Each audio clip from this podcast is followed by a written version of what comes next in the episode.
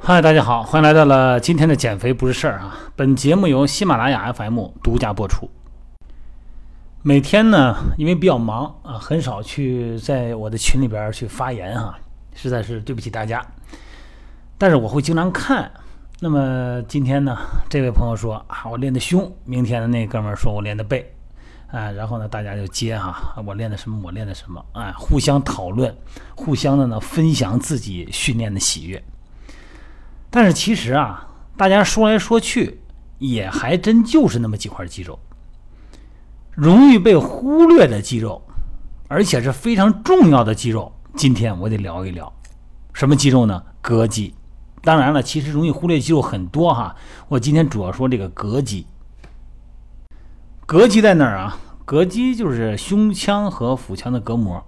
膈肌呢，为什么重要啊？它是最主要的呼吸肌。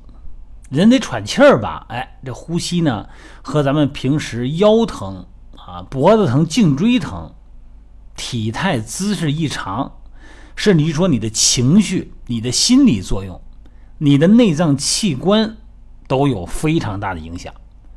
膈肌呢，还会影响咱们全身的筋膜。那几乎呢，咱们接触的每一位有膈肌问题的人，他都会有各种体态问题。这膈肌的话题呢，没少说啊。它就是把咱们的腹腔和胸腔呢给分割开。这膈肌从结构上来说呢，右侧的比左侧这个膈肌呢会大一点儿，啊，右侧的肺呢也大一点儿。那从生理力学角度来说呢，右侧呢更容易呼吸，在咱们吸气的时候呢，膈肌呢收缩下降，肚子四周呢就鼓起来了。那么下方的肋骨打开，你看吸气的过程啊，百分之八十是需要膈肌来完成的。那还有百分之二十呢，斜方肌啊、斜角肌啊、胸锁乳突肌啊、胸小肌啊、肩胛提肌啊，哎，包括这些深层的肌肉。那这些加起来呢，也不过就是百分之二十。所以说呢，吸气主要的肌肉呢，就是膈肌。但如果你这膈肌没有劲儿，或者说是它的功能啊受某些因素限制的时候，那这个肌肉呢就不得不发力。哪些肌肉呢？就刚才说那些哈，那些百分之二十的肌肉，斜方肌、斜角肌、胸锁乳突肌，这些占百分之二十的肌肉呢，过度的参与。就代偿了膈肌的作用。咱这人每天大概是两万到两万五千次呼吸啊，那你说这么个肌肉老这么，本来是该膈肌干的活儿他不干或者干的少，那别的肌肉呢老这么弄肯定劳损。他本身那些肌肉耐力没有膈肌好，那出现的腰疼啊、颈椎疼啊、啊脊柱变形啊、体态异常啊，就可想而知了。就这个逻辑。咱们人在自然的状态下，在安静状态下，俯视呼吸呢，可以激活副交感神经，哎，人平静，心率正常，情绪自然。那如果膈肌没有力量呢，这功能障碍呢，这个呼吸模式呢就会出现紊乱，交感神经兴奋，心率快，情绪暴躁，脾气大。也就是说呢，呼吸跟神经是关联的。你看，咱们祖先这些先哲们哈，这些古人啊，生产出这些形容呼吸的词儿啊，神清气爽，心平气和，扬眉吐气，吐故纳新，垂头丧气，死气沉沉，唉声叹气，心浮气躁。你看，你看，这全都是跟气有关，气跟精神、跟神态、跟体态一目了然。那么呼吸呢，反映身体呢，反映情绪。你看这个词儿哈，怒则气上，喜则气缓，悲则气消，思则气结，恐则气下，惊则气乱。所以说呢，呼吸呢是最重要的身体活动模式。如果呼吸模式是错的呢？就其他的动作你就谈不上了，什么练力量啊，什么怎么做深蹲呢，那就不管用了。呼吸都不对，还扯什么呀？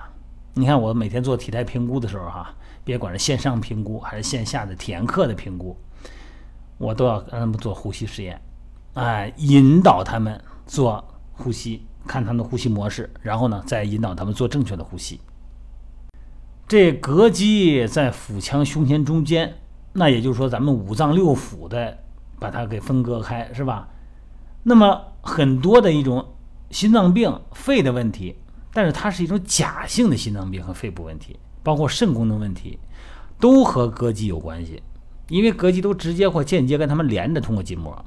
这膈肌这个活动啊，能带着这些内脏脏器一起运动。膈肌不动，这些脏器啊就相对静止。当然，脏器呢有它们自己的活动，但是膈肌的上下运动，哎，就让它们鲜活起来了。好了，说了半天膈肌重要性哈，那怎么训练膈肌啊？首先，跟训练其他肌肉一样，你先要拉伸膈肌，吸气。啊，吸满，然后呼气吐气，在吐气的过程中，身体呢，哎，向一侧，比如说向左侧做侧屈，同时呢，向左侧屈呢，抬右手，啊，左手呢你就放在右侧的肋边儿帮助进一步的呢往里收，左右呢你都做几次。当然了，练习呼吸呢，就是在身体自然仰卧位、屈髋屈膝状态下。放松状态下，一个手放在肚子上，一个手放在胸骨上。吸气的时候呢，肚子四周打开，啊，那么下边肋骨打开，胸骨胸廓呢别往肩膀上提。呼气的时候呢，肚子呢从四周收回，啊，下方肋骨收回。每天呢做三到五分钟这种腹式呼吸。你看我在上私教课的时候呢，教大家练呼吸呢，我用通常是用瑜伽球。啊，不是吹瑜伽球啊，吹气球是吹气球。我让他们趴在瑜伽球上，那么感觉呢，到吸气的时候呢，你的肚子呀往下顶那个瑜伽球，靠身体的重量呢就增加了负荷吧，哎，对膈肌进一步的刺激加强了。练完以后呢，你特舒服。我觉得这几个动作，这几个训这个训练的模式，我用语音的方式，不用视频，这么一说，大家也能听明白吧？好了，如果你的呼吸模式不对，你就从。呼吸模式训练，腹式呼吸，膈肌的呼吸开始。至于你的深蹲多重啊，卧推多猛啊，倒蹬几个片儿啊，说白了，如果呼吸不对，什么都不对。